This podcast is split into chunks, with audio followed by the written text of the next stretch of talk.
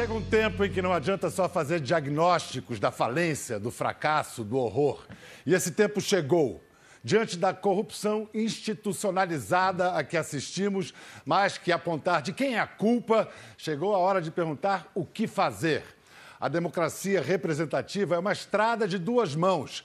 Se de cima para baixo, dos palácios para as ruas, a via parece esclerosada, é de baixo para cima, da sociedade para os poderes públicos, que o sangue novo tem que correr. Novas gerações vêm atuando em movimentos de renovação da política. Há cerca de 160 movimentos afins, como, por exemplo, num breve apanhado Nova Democracia, Transparência Partidária, MPL, MBL, Vem Pra Rua, Quero Prévias, Bancada Ativista, Brasil 21, Frente Favela Brasil, Nossas e muitos outros. Alguns querem lançar candidatos independentes por partidos estabelecidos e se inspiram no presidente francês Emmanuel Macron.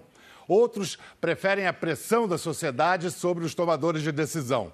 Em comum, a juventude, a mobilização pela internet e o desafio de fazer outros jovens gostarem de política. Para dar início à nossa conversa sobre renovação política, vamos receber nossa primeira convidada. Do movimento Acredito, a cientista política de 23 anos, Tabata Amaral de Ponte. Stand up for your right. Get up, stand up.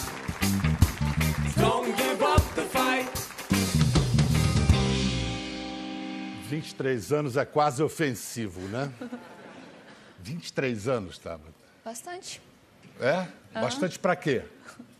Para ter vivido e ter muita força para fazer as coisas. Imagina se tivesse 70, 80, 90 e quisesse mudar o mundo. Podia estar tá cansada já, né? Acho que Mas eu tô cansada. com quase 60, tô cheio de vontade de ajudar você. Jovem de espírito.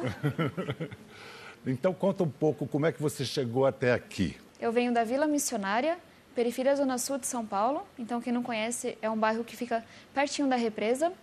É... Que represa? Represa Billigens. Ah. A sua origem social, você diria que veio de onde? Da classe média baixa? Bem baixa. Eu venho de uma família bem humilde. Então, minha mãe, baiana, meu pai, carioca, os dois vieram sem estudos para São Paulo, se encontraram aqui e foram morar no terreno ocupado. Bom, como é que eles se encontraram? Numa livraria, trabalhando, e os dois se casaram depois de uma semana. Bota amor à primeira vista aí, hein? Sim. E... Mas, mas, esse foi seu pai biológico? Esse não é meu pai biológico. Não então é o seu pai biológico. mais amor ainda. Sei. Ele conheceu minha mãe já grávida e decidiu que seria meu pai. Então, mesmo com muitas dificuldades e muitas doenças que ele já tinha, ele abraçou nós duas e fomos morar lá na Vila Missionária. Então, minha história acho que já começa com uma dose extra de dificuldade, mas duas doses de amor. Então, sempre muito, muito apoio. E aí, em que momento da escola pública, você, ou primária, não sei como se diz, no ensino fundamental, uhum. você começou a se destacar, começaram a perceber essa menina é inteligente? Eu acho que a primeira vez que eu percebi que eu tinha realmente um amor muito grande pelos estudos foi na quinta série, participando da Olimpíada Brasileira de Matemática de Escolas Públicas. Você ganhou? Aí eu ganhei medalha de prata. Uau! Então foi incrível. Aí começou a chamar a atenção. Sim, porque eu era pequenininha, já não sou muito grande agora. E aí, como é que você. Você é enorme agora, é. perto do que você era. Você estava na escola pública, a gente sabe dos, das limitações da escola pública em geral no Brasil. Nem sempre, tem escola pública muito boa. Como é que você teve a oportunidade de ir para uma escola particular e uma boa escola particular? Com a UBMEP, tudo o que aconteceu na minha que que é vida, isso? que é a Olimpíada Brasileira de Matemática de Escolas Públicas tudo o que aconteceu. Primeiro vinha uma oportunidade e depois vinha um professor, ou minha mãe, ou algum amigo que falava: é para você, vai lá, você consegue. E fazia eu sonhar grande, fazia eu acreditar. Então, com a UBMEP, foi uma escola, foi uma prova obrigatória para todo mundo fazer correndo e ir embora para casa. Minha professora de matemática falou: olha, essa prova é importante, fica até o final. Tá bom, fiquei até o Você final. Você nem perguntou para ela por que, que era importante? Ah, não, era uma prova, eu gostava de estudar, fiquei até o final, fiz direitinho. E aí eu me destaquei, ganhei a medalha, ganhei um curso de matemática aos sábados, uma vez por mês, e era o melhor dia da minha vida. Eu adorava aquilo. Eu ia para o centro da cidade, que era muito longe da minha casa, meu pai ia comigo de ônibus e metrô. E primeiro que era um prédio desse tamanho, as ruas bonitinhas, tudo asfaltado, per, asfaltado, pertinho da Paulista, pertinho do metrô, era muito diferente. Muito diferente de onde você cresceu. De onde eu vim. E eu é. chegava ali, tudo parecia tão... Era outro mundo, o mundo era muito maior. E eu tinha a oportunidade de estudar o dia inteiro e pela primeira vez eu não era CDF. Era legal que eu gostava de estudar. Então, Esse mundo muito maior, muito diferente, ficava o quê? A uma hora de viagem da dá sua... uma hora e meia de ônibus e metrô, uma hora e vinte. E era outro mundo, era outro Brasil, era outra... outro destino que se anunciava possivelmente para você. O centro de São Paulo e a periferia são muito diferentes, mas a maior diferença não é na educação, não é na saúde que não chega, não é na segurança que não existe, é realmente o tamanho do mundo que as pessoas têm. Quem está no centro já nasce podendo sonhar coisas desse tamanho e poder ser quem você quiser. Quem está na periferia, não. Suas opções são muito menores. Foi estando no centro que o desempenho acadêmico da Tabata acabou chamando a atenção, virou notícia bem cedo. Olha, há 10 anos, ou seja, você tinha 13 aninhos, olha a fofura no Jornal Nacional. O incentivo de professores do ensino médio de escolas públicas está formando estes medalhistas. Tabata, de 13 anos, também levou medalha de ouro pela segunda vez. Na sala de aula, ela acompanha com facilidade os caminhos do raciocínio matemático, uma ciência exata que assusta a maioria dos estudantes. Que não tem o que estudar em matemática. Não? Não, porque é mais pensar na hora, raciocinar na hora. Da família, ela acredita que veio também a outra paixão, os livros. Eu acho que é porque meu pai e minha mãe se conheceram numa livraria, né? Aí vai que tem alguma coisa a ver. Vem cá, as competições nacionais, na verdade, foram apenas o primeiro capítulo. Depois você foi para uma trajetória internacional. Quando eu cheguei nessa escola privada, eu realmente tive meu primeiro sonho grande, que era uma coisa que não era da minha realidade, que era representar o Brasil em uma competição internacional de ciências. Não era boa nos esportes, mas queria representar o meu país. Então eu coloquei isso na cabeça, prometi para o meu pai na época que eu ia conseguir e me dediquei bastante, fui para cinco Olimpíadas Mundiais. Então a primeira foi uma de astronomia e astrofísica na China, não falava inglês, nunca tinha saído do Brasil, estava eu cruzando o Oceano Atlântico indo para a China. Astrofísica. É lindo demais. É como se fosse a física do universo. Sim. Então, como que o universo surgiu? Por e que era que os isso que você planetas queria estudar. Era Aliás, isso, aí queria você ser foi cientista. Estudar, né? E onde você foi estudar isso? Eu ganhei uma bolsa em Harvard, então consegui fazer um curso de inglês por um ano. Ganhei uma bolsa para estudar na para fazer o application, que é o vestibular americano. Pessoas me começaram a me mentorar. Eu ganhei um mentor que falava inglês, que era americano, Sim. e eu não Isso lá falava. já? Isso no processo. Sim. Então eram tantas pessoas me ajudando, tantas pessoas acreditando mesmo e me dando oportunidades que eu falei, não, tem que tentar, né? Não posso desistir no meio do caminho. E aí fui aceita em Harvard com bolsa completa, fui para lá para ser cientista, só que assim que eu fui aceita em Harvard, quatro dias depois, perdi meu pai para o mundo das drogas.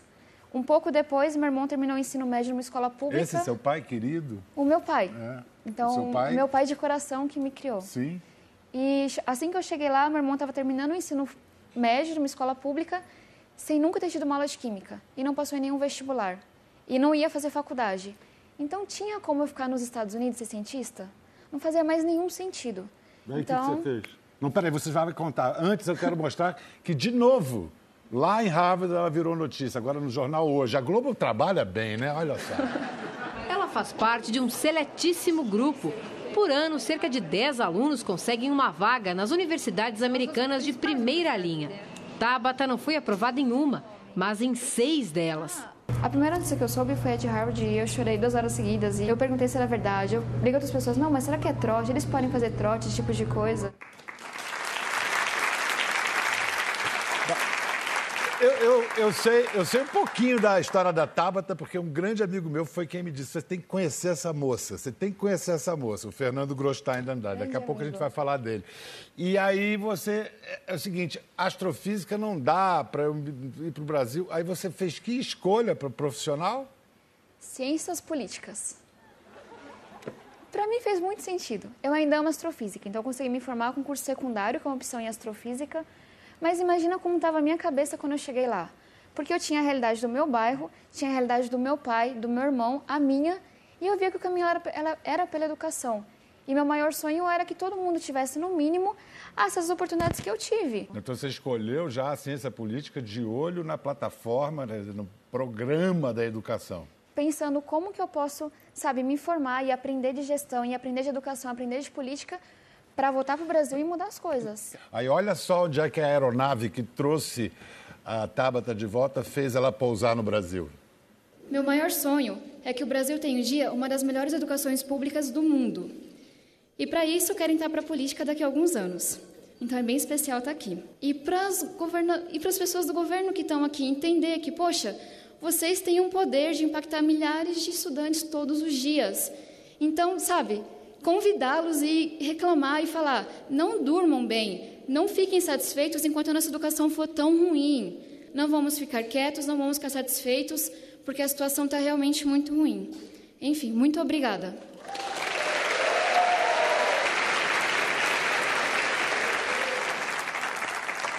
Você adorou falar lá, hein? Foi um dos dias mais especiais da minha vida. É? Uhum. Sentiu que é isso que você quer fazer na vida? É isso que eu amo. É política, é educação. É o que eu falei para eles. Eles têm a oportunidade de impactar literalmente milhões de pessoas todos os dias. É um grande poder, é uma grande honra, é um serviço ao país. Eu e a Tabata conversamos recentemente no programa Diálogos da Esperança, do, faz parte da campanha Criança Esperança, foi na Globo News. E, aliás, vamos lembrar que já está recebendo doações. Olha na tela como você pode contribuir. Para doar R$ 7,00, ligue para 0500 2017 007. Para doar R$ 20,00, ligue para 0500 2017 020. E para doar R$ 40,00, ligue para 0500 2017 040. E pela internet você pode ser mais generoso ainda, pode doar à vontade, quanto quiser. Você não recomenda uma doação? Super recomendo. Porque mesmo porque a maioria das doações, ou quase totalidade delas, vai para a causa da educação, né? Vão para projetos que estão ligados à educação. Ah, projetos que, que é a ligados. maneira de solucionar todos os outros. Mapa Educação. Qual é a do, do, do, seu movimento Mapa Educação? O MAPA é um movimento social com mais de 140 jovens no time, então é muita gente muito boa trabalhando. E a gente tem uma missão que é relativamente simples. Como que a gente faz para que a educação seja prioridade no Brasil? Prioridade para o eleitor, para quem está sendo candidato e para quem é eleito. A gente olha para as eleições passadas, olha para a população, a educação não dá voto no Brasil. Por isso que é assim. Agora, o, o, Mapa Educação já deu filhote. Posso dizer que o movimento Acredito é uma espécie de filhote, desdobramento do Mapa Educação, ou é uma coisa pessoal sua?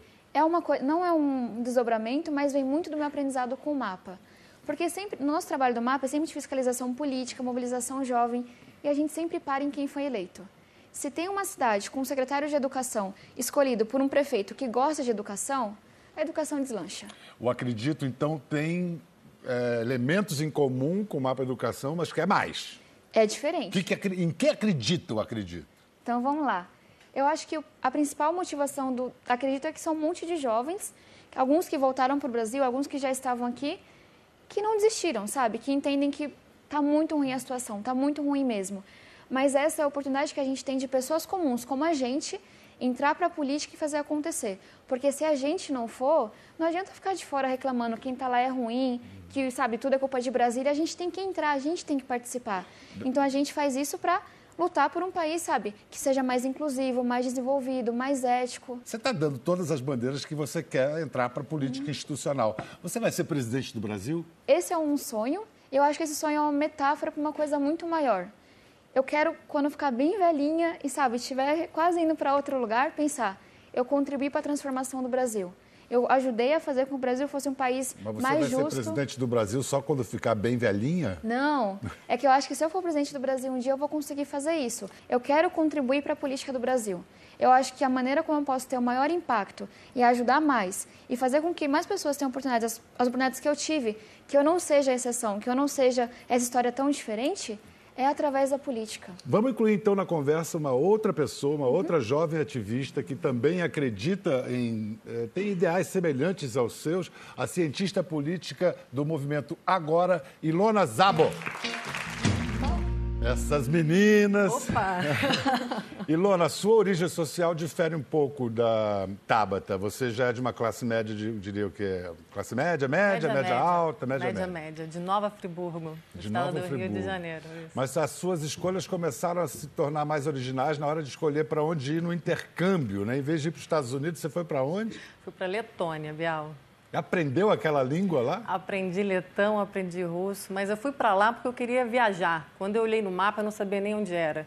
Rodou o globo. E... Eu falei, eu quero ir para direita e para esquerda aqui, eu quero um lugar que eu possa conhecer. Eu já falava um pouco de inglês e a outra vaga era para os Estados Unidos, do intercâmbio. Uhum. Né? Isso você tinha o quê? Nem 20 eu tinha anos? 16 anos. 16 anos. E aí os talheres caíram nas me na mesa. Meus pais falaram, pensa direitinho, minha filha. Eu falei, não, está decidido. e de que maneira isso contribuiu para desenvolver? Porque eu acho que o que vocês têm em comum é uma sensibilidade social, né? uma sensibilidade para o que nos cerca, para um país tão desigual como o Brasil. Acho que no Brasil, nascer brasileiro, eu sou apaixonada por isso aqui, mas não tem como a gente fechar os olhos. Está na cara, está todos os dias. Nossa população é, aí, olha a Tabata aqui. A Tabata é o Brasil que deu certo. Quantas Tabatas a gente está perdendo, Bial? Então, em Friburgo era uma cidade segura, eu vivia numa quase uma bolha. Naquela época ainda podia dizer, hoje já não é tão segura assim. E aí depois eu vim para o Rio de Janeiro. Né? Fui para o Rio de Janeiro e lá é, foi um choque porque a desigualdade era muito mais visível do que na minha Nova Friburgo. Então, por isso, assim como a, ah, a origem, quer dizer, os primeiros passos no ativismo da Tabata foram com direção à educação, você deu passos na direção da segurança pública, né? Exatamente. Você, o Instituto Igarapé, não é isso? Por que esse foco? Bom, porque eu, quando eu fui é, fazer estágio num banco de investimento, fiquei quatro anos até depois ir para a área social. E nenhum amigo meu do banco conhecia uma comunidade, uma favela no Rio de Janeiro. E eu falei, gente, não é possível, eu estou nessa cidade, isso aqui está aqui a cinco metros de mim, né? a gente vê... Mais ou menos como ela estava falando da Vila Missionária para a Avenida Paulista, né? É, e assim, mas ninguém, né? Eu falo, quem é que vai me levar? E aí na faculdade eu comecei a buscar as pessoas que podiam, na verdade, é, me, pudessem entender um pouco dessa realidade. E assim foi. Aí eu entendi que eu queria fazer, trabalhar com resolução de conflitos, de guerra. Né? Eu fui fazer relações internacionais, mas eu não queria ir embora do Brasil. Eu falei, bom, a guerra está aqui, infelizmente, não é oficial, mas os números falam muito alto, né? A gente está no país que mais mata no mundo, o maior número de homicídios no mundo é aqui nossos jovens, né? a gente mata nosso futuro todos os dias. A Ilona é colaboradora assídua da Globo News, ela fala de questões ligadas à segurança pública. E o, mas o envolvimento dela também, como ela estava dizendo, vem de longe. Agora é hora dela vê-la novinha, dando entrevista na televisão. Vamos ver se ela fica sem graça. Acho que ela estava nervosa. Como é que entra o Viva Rio nisso? Qual é o trabalho de vocês? Bom, na verdade, essa campanha de recolhimento de armas de brinquedo é parte da campanha nacional de desarmamento a gente achou uma boa data, 12 de outubro, engajar as crianças nessa campanha. Já tem dois públicos nessa campanha de desarmamento, digamos, infantil, né? A gente quer armas de brinquedo para as crianças no sentido de estar tá trabalhando a prevenção da violência, de estar tá educando, ensinando a resolução pacífica de conflitos. Mas também as crianças têm um grande poder de convencimento dos pais, né? Pedindo, pai, mãe, entregue sua arma. Porque uma arma em casa não traz segurança, traz muito risco. E principalmente, assim, muito acidente com criança acontece sempre. Nasceu para isso, nossa hein? Nossa mãe, nossa mãe. Nem me lembrava disso. O fato é que é, é, essa campanha de desarmamento acabou desembocando no seu envolvimento na questão das drogas, da, da, da falência das guerras, da guerra às drogas. Você foi convidado pelo Fernando Henrique, se não me engano, para fazer parte da Comissão Global de Política sobre Drogas, é isso? E aí conheceu o Fernando para o filme Quebrando o Tabu. Então, do banco de investimento, eu falei, isso aqui não é para mim fui, ganhei uma bolsa de, estudo, como é, de estudos como a Tabata, fui parar na Suécia para estudar resolução de conflitos. Voltei para trabalhar com um antropólogo sobre crianças do tráfico. Eu queria entender essa relação de crianças soldados de guerra com a situação de crianças do tráfico. Fui parar no Viva Rio e me puxaram para a campanha de recolhimento de armas. Foi um grande aprendizado. Ali foi meu primeiro momento de entender o sistema político. Eu trabalhava com quatro P's: padre, político, pastor e polícia, né? Enfim, olha que beleza. E foi um muito, foi, eu ganhei dizer, muitos anos de, de, de, acho que de, de aprendizado ali, porque eu entendi que dava trabalho mesmo resolver as coisas, que tinha que sentar junto, arregaçar a manga. Não, e promover o diálogo nessas condições, Exatamente. entre esse tipo de interlocutores. E daí da segurança pública veio, primeiro foi uma comissão latino-americana sobre drogas e democracia, uhum. e que deu origem a uma comissão global. As duas foram lideradas pelo ex-presidente Fernando Henrique até o ano passado e eu fui acompanhando. Mas, paralelo a essa trajetória, já em 2011, eu cofundei o Instituto Igarapé, que é um centro de estudos e ação nessa área de segurança pública, justiça e desenvolvimento, tentando buscar soluções inovadoras para esses problemas complexos, uhum. que só se resolve aí se a gente pensar integrado, fora das caixinhas Não tem resposta e com parceria. Simples, né? Não é, tem, é. infelizmente, é. mas tem resposta. Tem resposta. É, vocês acreditam nisso. Bom, eu, eu, vou falar, foi muito importante a sua colaboração num filme muito importante, que foi o Quebrando, o Tabu, do Fernando Grostain Andrade, que eu falei mais cedo. E esse cara, ele é meio engraçado, porque ele já me disse que ele queria que a Tabata fosse presidente do Brasil e ele já declarou também numa revista que ele queria que a Ilona fosse presidente do Brasil. Vocês vão ter que decidir isso por ele. Eu voto na Tabata. Agora vamos falar dos movimentos, do agora e do acredito. É, começando pelo agora, que necessidades levaram você e, com, presumo, seus amigos, companheiros a criar o, movimento agora? Se não for agora, não vai ser nunca. Realmente a renovação política com propósito, com proposta, com ética, precisa nascer. As pessoas estão cansadas, Bial. Os cidadãos comuns precisam entrar porque os nossos anseios, as nossas necessidades, realmente o que a gente está vendo no dia a dia não está representado em Brasília. É, existe aí esse descolamento. Até aí, é, é, o Agora está falando pelo Acredito também, né? 100%. Você está assinando uhum. embaixo. Mas a ideia não é virar um partido. Não, a ideia é de fato ser um movimento. A gente nasce com a vontade de aproximar a população da política, dizendo que a gente quer impactar a agenda pública por meio de propostas concretas de como é que a gente vai melhorar a vida das pessoas. É isso que as pessoas querem saber.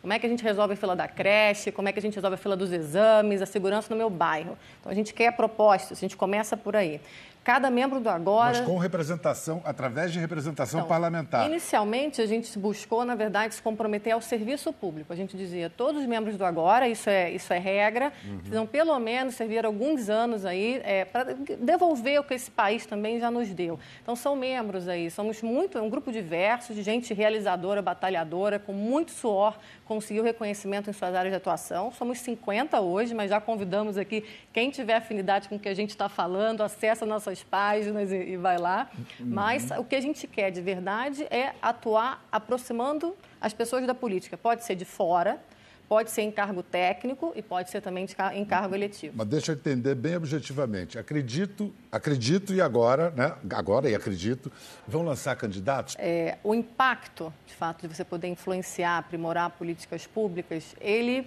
é gigantesco. Se a gente quiser de fato melhorar o Brasil, nós precisamos atuar, inclusive, na política institucional.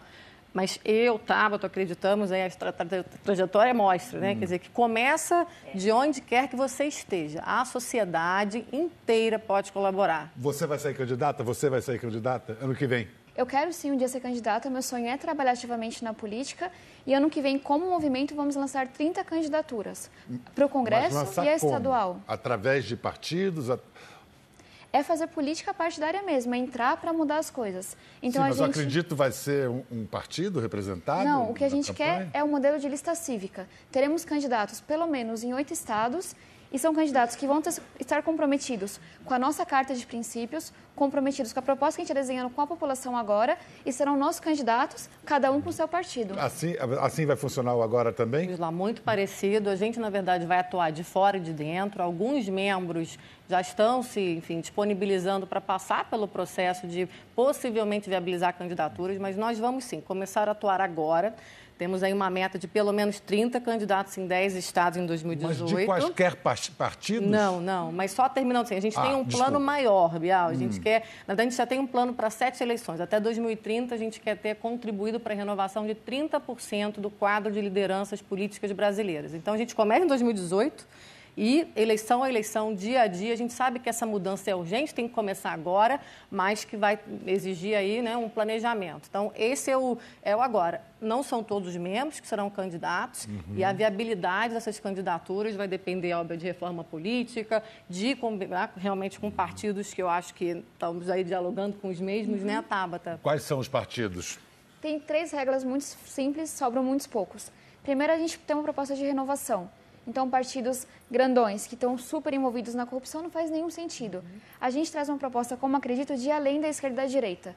Como que a gente pensa em soluções para o Brasil? Problema de segurança, de educação, de saúde, econômicos, independente de quem que propôs a solução. Não importa se é verde, se é amarelo, se é laranja, se a esquerda propôs, se a direita propôs. O que importa é que soluciona as coisas. Então a gente também não pode falar com partidos que são de extrema esquerda e extrema direita. A gente tem que ter mais diálogo, ter mais conversa. Quer Sobram dizer, pouquíssimos. Então, quando vocês falam de além da esquerda e da direita, vocês estão falando de centro? Para a gente não é centro isso, é algo diferente, diferente mesmo. Como que você é radical na forma, como que você defende coisas como, sei lá, casamento homossexual. É uma coisa que a gente defende, que traz mais liberdade para a população. Mas aí você pode dizer que isso é centro-esquerda. Não, porque a gente também defende uma economia que é um pouco menos travada. Centro-direita. Eu gostaria de não. Eu entendo a sua posição, mas eu acho que está aí o problema. A minha Se posição a gente... é só uma provocação. Não, mas é ótimo que eu posso falar sobre isso. Uhum. A gente tem que sair dessa briga de esquerda e direita, de estar tá aqui ou estar tá aqui ou estar tá lá. Porque isso não traz coisas boas para ninguém. Quando que a gente vai pensar no país e parar de falar que minha bandeira é mais bonita? Gostei de ouvir isso.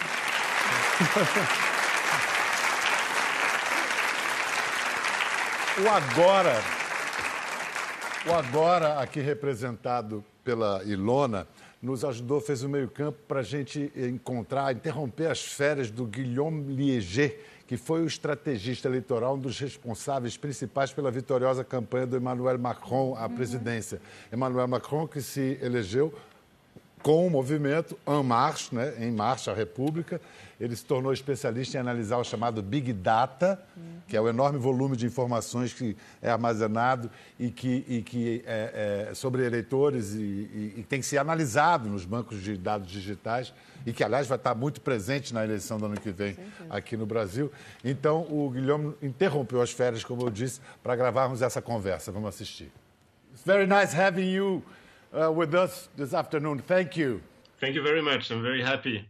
When you have a situation like in Brazil now, left and right in a standstill, stuck in their positions, uh, the same thing or similar thing was happening in France. Did Emmanuel Macron and, and Marx benefit from this? I think if you want to understand the success of Macron, I think you have to, list, to look at his methods.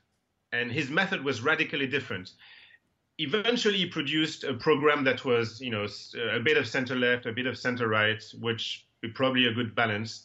But the way he built his program is interesting. Uh, he started, he didn't have any a priori. He started by listening to people and, and he went, he sent his volunteers knocking at doors to ask French citizens eight questions to understand how people see their country. And then he used that as well as experts to develop a program, a very pragmatic program, and then he tried to sell that program to you know a majority of uh, French citizens. So I think what the novelty Macron's bringing is not so much his positioning, but it's the method. And if I were to summarize, I would say it combines data, technology, and human. And the human dimension is very, very important. Macron would not have been that successful if he hadn't built a movement with over 300,000 members. So maybe for Brazil, this is nothing. But for France, in a year, he built the largest political party. He literally destroyed, you know, the Socialist Party, the Conservative Party, who have been there for decades, and now he has more members than they. I think it's what made the difference is more the methodology, so much as the positioning. So if I were to give a tip to Brazilian people who try to build similar movements, I say look at his methods and then you know choose your positioning. You mentioned knocking on people's door. Uh, which kind of role does or did big data play in knowing which doors to knock on? It's a good question because you know there's a, a, lot of doors in France, and uh, when you're in a campaign, you don't have a lot of time, so you have to concentrate on doors where you you can change people's mind. And the way big data work, I mean, it's not rocket science. Um, it's you take all the data that exists. So, for example, in France, uh, we uh, we have a database about 67,000 neighborhoods, and for this we have the electoral history and all the census data. And then you, using algorithm, you try to understand which variables explain people's votes. And using that model, then you can estimate the probability that someone living in a given neighborhood will change his or her mind when you knock at his door. The outcome is you can target the 20, 25% of citizens that will change their mind during the course of an election. You know that Macron's and En Marche's uh, victory was a sort of an inspiration for many people around the world. Do you think that uh, is, is, is it possible somehow to emulate uh, En Marche's experiences in other countries, like Brazil, for instance?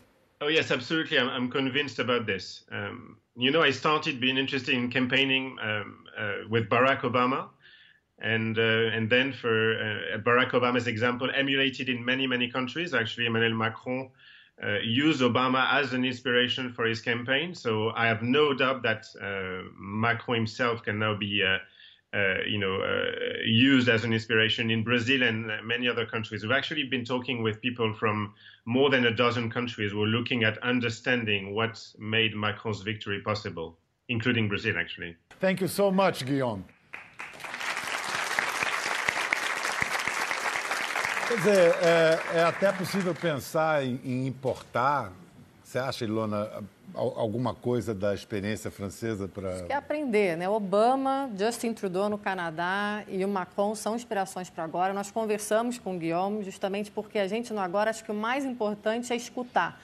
Então a gente foi entender como é que eles fizeram a escuta, porque no agora a gente começa também com a escuta. A gente acabou de lançar uma pesquisa nacional na verdade, dizendo muito, confirmando esse sentimento de que as pessoas querem, 80% dos brasileiros querem cidadãos comuns na política. Então, enfim, Fizemos isso aí para também entender se as nossas propostas tinham ressonância, né? para depois construir a agenda, mobilizar, enfim, atuar né? e comunicar isso tudo que a gente está fazendo. Uma coisa muito impressionante do caso francês é que foi muito rápido. Sim. A ascensão do Lamarche e do Macron foi, sei lá, um ano. Vocês acham que pode acontecer algo semelhante no Brasil, tão rápido assim? Com Eu certeza. acho que tem que acontecer, porque qual que é o risco do ano que vem? Que a gente chega em 2018 e tem dois riscos gigantes, que nada mude então, que as regras mudem para ficar no poder quem já está e com as mesmas regras corruptas, ou que venha uma pessoa muito extremista que trazendo um discurso de ódio. Então, se a gente não for rápido, se a gente não trabalhar muito no próximo ano, construindo solução, escutando as pessoas, fazendo propostas de governo, pensando como a gente fazer uma campanha limpa, uma campanha transparente, você perdeu essa oportunidade. Vamos chamar mais uma jovem ativista que defende outras formas de fazer e renovar a política, mas sem necessariamente apoiar ou lançar candidatos depois do intervalo. Estamos de volta! Mudar as práticas do poder público sem entrar no parlamento ou nos órgãos governamentais. É o que propõe a plataforma de nossa próxima convidada, a economista Alessandra Orofino, do movimento Nossa!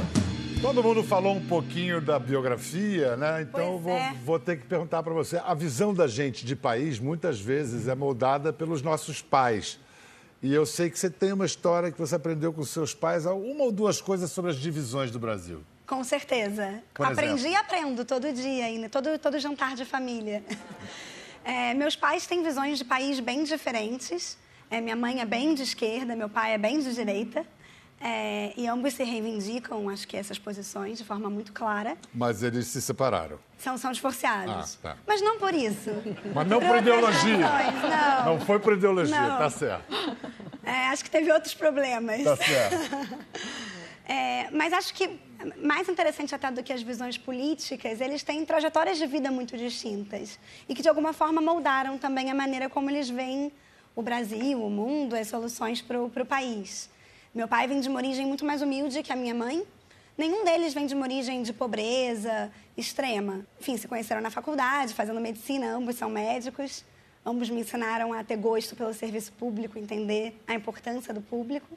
Mas têm visões muito diferentes sobre o papel do Estado, sobre o que as pessoas podem conseguir sozinhas. Você acha que você tem uma visão que é uma, uma espécie de síntese dessas duas visões de seus pais? Eu não acho que eu tenho uma síntese, mas eu acho que eles me ensinaram a ouvir opiniões divergentes com afeto. É, porque quando você tem alguém que você ama, que discorda de você, é muito mais difícil taxar aquela pessoa de monstruosa. É, claro. E acho que hoje em política a gente tem muita tendência a taxar a discordância de monstruosidade, o que dificulta muito o diálogo. É o que a gente está o tempo todo aqui tentando buscar caminhos de chegar lá. O seu começo de ativismo, Alessandra, foi já, pelo menos assim, onde você se destacou, foi com o Meu Rio, que Sim. depois virou o Nossas Cidades. Isso. Que faz política, faz política micropolítica, macropolítica, explica aí. Faz política. Faz é... política. O Meu Rio é uma plataforma, um movimento de participação em política local que nasceu no Rio de Janeiro no final de 2011. Então, num período em que o Rio estava passando por um momento muito positivo, né? ou visto como muito positivo, onde havia uma grande esperança disseminada na opinião pública de que a cidade ia é, solucionar alguns dos seus problemas históricos e avançar em pautas importantes. É, e a gente nasceu desde o início com o propósito de envolver o cidadão na política local sem passar por uma ocupação dos cargos eletivos. Então, a gente trabalha muito mais na pressão sobre os representantes eleitos, exigindo deles uma tomada de posição e de decisão Isso adequada. é a principal diferença, então, entre o, o, o seu, a sua instituição, a gente pode Sim. chamar assim, e os movimentos da Tabata e da Ilona. É, acho que é uma, é uma diferença, é um caminho complementar. É, políticos são sujeitos à pressão. E um dos problemas do Brasil e das nossas cidades, certamente, é que o tipo de pressão que os políticos recebem é, vem de alguns atores muito específicos.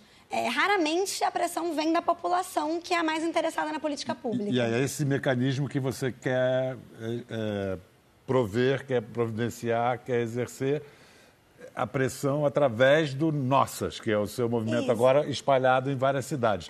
Você vai me dizer algum resultado que você já teve até agora, mas antes, como todas fo- foram submetidas a se ver Ah, no não, Jornal Nacional, você dessa. também vai ver. Ah, não faz tanto tempo, tem três anos que você apareceu. Fala, William Bonner. Até sexta-feira, a conferência TED Global vai reunir no Rio de Janeiro mentes criativas do mundo todo que atuam nos setores mais diversos. É a primeira vez que as palestras da TED Global são realizadas num país latino-americano. Alessandra criou no Rio uma rede para mobilizar as pessoas que querem melhorar a cidade. Com 25 anos, ela já é um exemplo. Nós, cidadãos, podemos começar a modificar as nossas cidades e fazer com que elas se aproximem um pouco mais dos nossos sonhos, dos nossos anseios, se a gente se unir e trabalhar junto para exigir aquilo que a gente quer. Mas assim, que tipo de resultado você já teve com, esse, com essa pressão do, do Nossas sobre a prática pública, né? É o seguinte, a gente tem uma equipe pequena em cada cidade que monitora as políticas públicas. Então, monitora as câmaras de vereadores e o executivo local.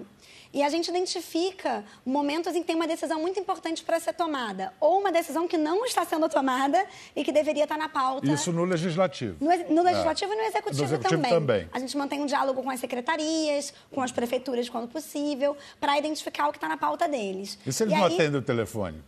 Aí enche eles de e-mail. eles Atendem, né? atendem, Mas a gente faz uma pressão boa. É, a gente tem milhares, centenas de milhares de membros. Né? No Rio são mais de 300 mil membros. Então são pessoas que se cadastraram na nossa plataforma. Em que cidades um vocês já pouquinho. estão? Ai, muitas. Vou enumerar algumas. Rio, São Paulo, João Pessoa, Porto Alegre, é, Ouro Preto. E qualquer cidadão Campinas, querendo participar- Recife. Qualquer cidadão dessa cidade querendo participar, Pode entrar ou no meurecife.org.br, meurio.org.br, minhasampa.org.br. Todas estão reunidas em nossas cidades. o que você está dizendo com a sua prática é que não basta a renovação geracional proposta pelo agora e pelo acredito, é isso? O que, que vocês acham? Como é que vocês reagem? Vocês falaram em complementaridade. Acho que tem uma diferença aí, né? Posso só fazer um comentário que é uma grande honra estar aqui com duas mulheres. Então são três mulheres falando de política, o que é muito diferente, Com nada a ver com certeza. o Congresso. Isso aí. Imagina a minha honra. Não, muito obrigada pela oportunidade de estar com essas duas monstras aqui que são gigantes. Então, obrigada mesmo. Não, é sério. Gente, vontade de sentar lá com elas, está muito louco. Não, mas eu concordo 100% com a Alessandra. Eu acho que são trabalhos muito complementares. Precisamos de pessoas mais comprometidas com o Brasil, eleitas, e precisamos de eleitores mais conectados com quem está lá. Porque não adianta nada a gente eleger todo mundo e falar, não, agora o trabalho é de vocês, a gente vai ficar aqui de fora sem nem supervisionar, sem nem contribuir para isso. Agora, eu acho que um sem o outro não funciona. É, mas é que a gente está vivendo um momento muito, de muito desalento no Brasil pela incapacidade de diálogo entre pessoas que estão encasteladas em suas convicções, crenças, ideologias. E vocês me parecem experientes para desarmar esse tipo de. Total. Como é que faz, Ilona? Mas tem um conceito muito importante que a gente já está se reunindo entre movimentos, que é essa amizade cívica. É resgatar o valor dessa ágora, que é o local de encontro. Agora é um trocadilho. É, é- é agora porque é urgente, mas porque a gente precisa conversar e conversar entre diferentes. Então, acho que tem essa questão. Então, enfim, eu acho que são estratégias complementares, mas eu defendo. A minha vida inteira eu estou de fora, estou brigando, estou influenciando, estou tentando, porque eu acredito no poder do cidadão comum. O que a gente quer é que mais cidadãos comuns olhem e falem qual é o meu papel. E todos temos papel, Bial. E vocês identificam nos cidadãos comuns uma disposição maior para o diálogo do que aqueles que estão investindo de, investidos de poder, do poder de seu mandato ou de seu cargo público? Rompeu-se esse pacto sociedade representatividade. Quer dizer, eles estão lá, eles não estão preocupados com a gente. A gente está vendo o show, estamos aqui, ó, de braços cruzados, sem condições de entrar. Então, para o conceito aqui, já que eu estou com duas super jovens, é hackear o sistema. A gente tem que conseguir entrar, porque ele só vai mudar para melhor se as regras forem feitas por pessoas decentes, pessoas que queiram de fato resolver o problema das pessoas. E somos cidadãos comuns que sabemos o que estamos passando. As pessoas estão sofrendo e eles não estão ligando para isso. Então, essa essa abordagem do agora e do acredito é porque, de fato, a gente acredita que vai mudar de dentro uma boa parte das regras que a gente vai depois ter que viver em sociedade. Tem um é. bocado de pragmatismo nesse discurso também, Tem que né? Ter, Tem né? Que ter. Eu acho que uma regrinha que ajuda muito a gente nisso a gente foca demais como sociedade, como ser humano, no que a gente é diferente. Uhum. Olha, a gente é diferente disso daqui. Mas se a gente pegar o pouco que a gente converge, Sim. aquele pouquinho que a gente consegue concordar e trabalhar juntos, a gente tem um monte de diferença ideológica, com certeza, entre nós três. Mas a gente nós concorda, quatro. nós quatro, com certeza. Mas eu acho que a gente concorda muito em uma coisa: queremos o melhor para o Brasil. Então, se a gente trabalhar nos poucos princípios e ideias que nos unem e realmente focar nisso, quando a gente resolver o que a gente concorda, a gente resolve o que a gente diverge. Isso aí. É, é, é, aquela história, a gente não pode esquecer que temos, no mínimo, um projeto em comum, que é o projeto de construir uma nação. Exatamente. Uma nação nunca está pronta e a gente está esquecendo esse negócio, essa, é, é, essa, esse básico, que é o nosso projeto nacional. Como, sem senso de humor, a gente não chupa nem um picolé, quanto mais renova a política brasileira, então eu vou propor um inocente pinga-fogo aqui, tá? Para vocês. Eu quero que vocês reajam com uma frase ou de alguma maneira a, a meia dúzia de três ou quatro clichês. Político é tudo farinha do mesmo saco. Não é verdade. Isso eu posso ter certeza, porque eu lido com político todo dia e faço pressão em todos. Acho que políticos são todos submetidos a uma estrutura de incentivos muito perversa, né? Eles estão todos jogando um jogo cujas regras são ultrapassadas e muito ruins. Isso faz com que às vezes eles se comportem de forma parecida mesmo. Mas tem políticos, esse, tem gente excelente dentro da política tentando fazer coisas Elas excelentes. Elas estão fazendo lista. E tem gente ruim. Não, que bom. Sempre tem gente ruim como em qualquer lugar. Próximo clichê. A corrupção é o maior problema do Brasil. Discordo a baixa qualidade de educação é o maior problema do Brasil. Quando a gente tiver crianças e jovens com oportunidades parecidas, com uma boa educação, a gente não vai ter problema de segurança, a gente não vai ter problema de saúde, a gente não vai ter problema de corrupção. Eu acho que o problema raiz é a educação.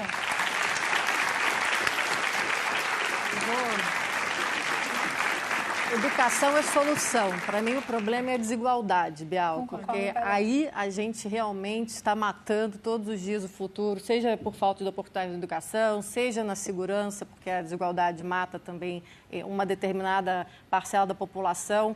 E aí a gente tem que se envergonhar. Então, enfim, eu quero poder ter acesso, todo mundo ter acesso às mesmas oportunidades. Aí a gente vem discutir meritocracia, tamanho de Estado, isso tudo, mas enquanto a gente não olhar para o tamanho brutal das desigualdades desse país, a gente não vai conseguir nunca imaginar um país simples, humano, sustentável para todos. Acho que este é o nosso câncer. Concordo. Muito obrigado, Alessandra, Ilona. Muito obrigado, Tabata. Sabe que quando a gente decidiu fazer esse programa sobre renovação política, a gente fez pesquisas, buscou nomes que fossem nomes jovens, que tivessem consistência, fossem representativos, mas a gente não pensou em gênero. E olha só, três mulheres, três mulheres.